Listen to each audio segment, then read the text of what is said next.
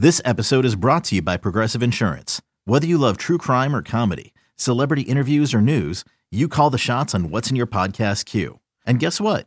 Now you can call them on your auto insurance too with the Name Your Price tool from Progressive. It works just the way it sounds. You tell Progressive how much you want to pay for car insurance, and they'll show you coverage options that fit your budget. Get your quote today at progressive.com to join the over 28 million drivers who trust Progressive. Progressive Casualty Insurance Company and Affiliates. Price and coverage match limited by state law. All right, hour number two here on week six NFL Sunday as a third and goal for the Ravens. Lamar Jackson tackled at the one. Hi, John Harbaugh, you got to go for this, buddy. Got to go for this here. Although it is worth noting, Ken, we have an update here on Ryan Tannehill. Yeah. Right ankle injury, heading to the locker room. Malik Willis, helmet on. So it looks like Malik Willis is coming into the game. Uh, offense staying. Oh, no, they're kicking. The Ravens are literally kicking on fourth and goal from the one. Probably because Harbaugh knows that Malik Willis is coming in and make this like a full one possession game at eight points. But I mean, you. I'll tell you what. You bet the over in this game. This is engineered in a laboratory to torture you if you bet this over with all these short field goals today. Sure. Yeah, Harbaugh has made a lot of uh, really conservative decisions. You know, you know, Vrabel's going to make those kinds of decisions, but uh, sometimes Harbaugh, you're not sure. And I, I texted you this, just obviously the famous playoff game, the divisional round game, the year that Lamar won MVP, Harbaugh won Coach of the Year. The Ravens won 14 games. They played the Titans, and the you know the Ravens like that loss probably still stings brutally for them. Obviously, they had a really good team that year. Played Tennessee, and on the high leverage plays of the game, those fourth and ones, those fourth and shorts, like where all season we'd seen Lamar run, and he had an MVP season, and they got stopped in like every high leverage down of the game. And obviously, that's not why he's kicking, like because of something that happened a few years ago, but just you kind of have it in your mind of like, oh well, they should go for it and be like, God, but it was such a disaster in the divisional round against Vrabel and this Tennessee Titans team who can't stop the run for what it's worth. So a lot of kicking today from Harbaugh in the old uh, the old short yardage situations. Uh, Ravens 21-13. The, uh, as you might imagine, the uh, Justin Tucker 20-yard field goal attempt. Good. Good. So Ravens Yeah, field goal good, everybody. Good. Uh, Ravens up Good. 21-13 here. Still a lot of time to play. It looks like Malik Willis will be coming in to play quarterback now for the Tennessee Titans. Uh, we will get to best bets for every game on the board about 40 minutes from now. Ken Barkley's underdog moneyline parlay. No pressure, buddy. All you did was hit it last week, the three teamer. So no pressure, but we'll be giving that out coming up next segment on the show. Thy Royal Prop King is moments away. No pressure on me, but 17 and 3 last week. Who's counting with the props? We'll look to keep it rolling this week. But Ken, give us an update on what we see on the board right now, please. Any, any anything to report?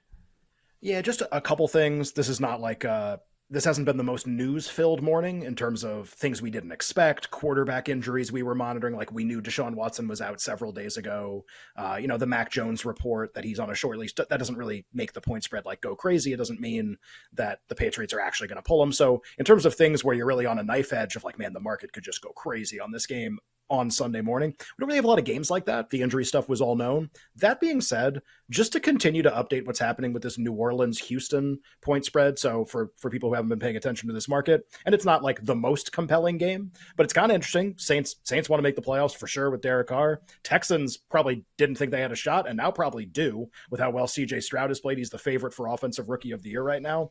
The Saints opened about a one and a half, two point favorite in the betting market. This was Saints by one or one and a half and quiet like the whole week. Saints just a very small favorite. Nobody seemed to be very interested in moving this point spread one way or another. There was no injury news that would have moved this in one way or another. And there is heavy action on the Saints this morning. So this has gone to two and a half basically everywhere. And at a couple hashtag locals, the point spread is now Saints by three with the Texans Oh, 20. So, like, really starting to see, and usually what happens is like certain books will move, other books will see that, and then they'll move because they don't want to get bet by the same people. Be like, Dun, oh, they went dun, to three, dun, go to three, go to three, right? Yeah, like, uh, oh my God, that book just went to three. I don't want the action. So, just that usually happens a lot of the time. And, uh, maybe we end up seeing threes in places on this game, which was not something I would have expected this morning. Like, what's going to drive this up? Just like organic interest in the New Orleans Saints, uh, who, to be fair, looked really, really good last week, probably because they were playing the Patriots. Um, Saints possibly going to be a three point road favorite in this game. The total has stayed the same, about 41 and a half, 42, with some 42 and a halves on the board. So that's sort of like the most interesting thing, like an actual line that's moving and moving like around a key number, which is really interesting. Just a couple other things that are happening. Go ahead, please. Go ahead. The uh oh yeah, no, sorry, just a couple other things that are happening. The Rams are still seven point favorites, but the sevens have now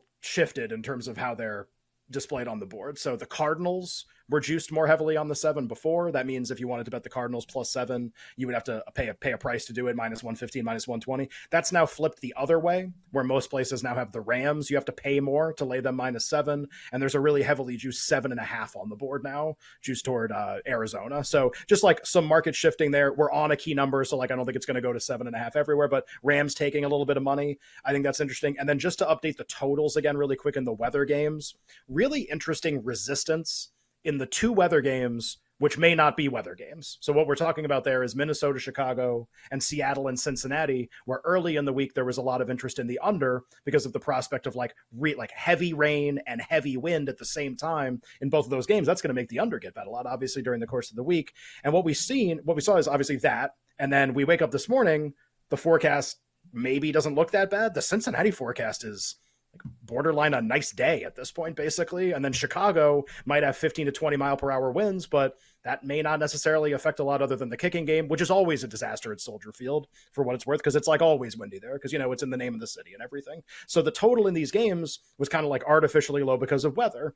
And we thought this morning, like, okay, well, the overs are getting bet. We're going to go back to like a more normal total in the game. A ton of resistance both ways on the totals, where every time like the Cincy total gets bet up a half point, comes all the way back down again. Like every book, it gets gets bet on the under. When the Bears over, it gets bet a little bit. Nope, back under again. So just some really interesting two way action. These like gray area weather games with injuries, especially in the Minnesota Chicago game, like Chicago getting a lot of defensive players back, just like a lot of differing opinions, I think, on sort of like what the outcomes and what what really like the right numbers should be in those games with the weather totals, and uh, and that's what's kind of going on right now.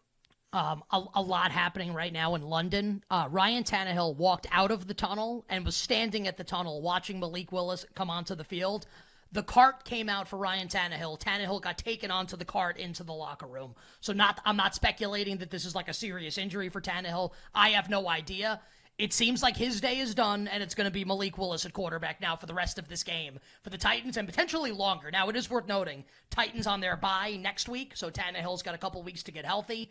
But if he ain't, and he's going to be out for a while, then the Titans would have to choose between Malik Willis, uh, last year's mid round draft pick, or this year's second round pick, Will Levis. It appears at the moment, at least, that they favor Malik Willis. So if the Titans are going to come back in this game, cover the spread, win the game, etc., it'll have to be Malik Willis, uh, the Liberty former Liberty quarterback, to get them over the finish line to make that happen. Um, one question for you before we do thy Royal Prop King. Yeah, sure. Because I'm thinking this, and I'm sure our listeners are as well if at any point uh, at BetMGM or any like hashtag locals or whatever, we see a Houston plus three, is that a bet that you would be interested in making if you see Texans plus three minus 110 at home against the New Orleans Saints?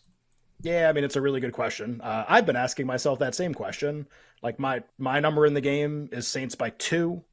You have the Tank Dell injury, but like I don't really see I don't think that that's that impactful. Obviously, like the rapport between Stroud and him was really significant when the Texans were playing really well. I guess you could make the argument like he was a big catalyst for them in terms of Stroud's numbers and him playing well. That could Can be part of it. Can I give you an opinion on this? Can I give yeah, you an sure. opinion on that on, on the Texans offense? Like in week one, the offense was obviously like not great against Baltimore. Like tough spot, obviously on the road at the Ravens and uh, for CJ Stroud. But the offense didn't really start to become functional until Tank Dell came in and like had it played a more prominent role in week two. Right. So I think like just from my perspective not everyone has to think the way that I think, but even conceptualizing like prop thoughts for this game, like who could exceed expectations, I, I don't know. I think there's a case to be made. It could be anybody. There's a case to be made. It could be nobody. So I think that's kind of where people, it's where I got tripped up, at least, Ken, with my thoughts for this game. Just like, what's this going to look like? Maybe they don't miss a beat, or maybe like they can't really move the football that well at all without Dell. That's kind of just and, my opinion on it. Yeah, and it's worth noting like there are lots of things I don't like about the Saints, but they're under aggressively before the year. Basically thought they would be more like an average team, not a 10 win team. That's like kind of how I looked at the Saints. And to be fair, like they could still do that.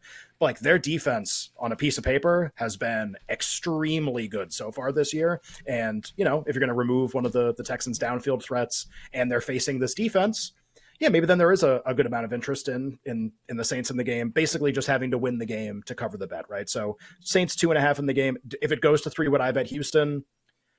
I would have to think about it. I haven't I haven't made that decision yet. Uh, I can tell you that, and we'll do best bets later in the show. Um, I really like the under in the game a lot. And hey, Tank Dell not playing, if that removes the the idea that Houston could generate explosive plays, makes them have to kind of earn it on every possession, then that supports the under even more, which is holding right now at 42, 42 and a half. Probably would just rather bet that than the Texans, but I mean, it's a good point. It, it probably might be worth something. I'm just not quite sure what it's worth.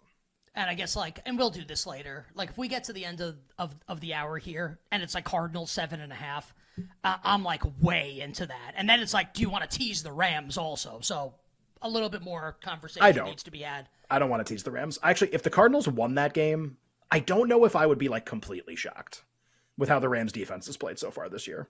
I think that's like a shootout that's a one possession game. I'll tell you what, if the Cardinals win, then this game's going like play some alt overs. If the Cardinals end up, Oh yeah, game, which is Well, certainly what possible. Do we climb some ladders? Just like Oh yeah. get those. Oh yeah. Um, do I win any money going. for? Do I win any money for for saying that I thought Ryan Tannehill might not finish the game and now Malik Willis is in, or that's just just like I just get like Sort of a- and no and, and zero cents. Sort of a dark way to bring that up too. It's like, oh, this guy's seriously injured. How about me? Huh? How about Yeah, I my mean, call? That, Yeah. There you have it. The It's cart, the cart's no- coming out for me. The cart with money on it. Yeah, you know, what's up? Well, actually, unfortunately, I, I was Right. unable to monetize that particular opinion, so it's just bad for everybody all around. All right. Yeah.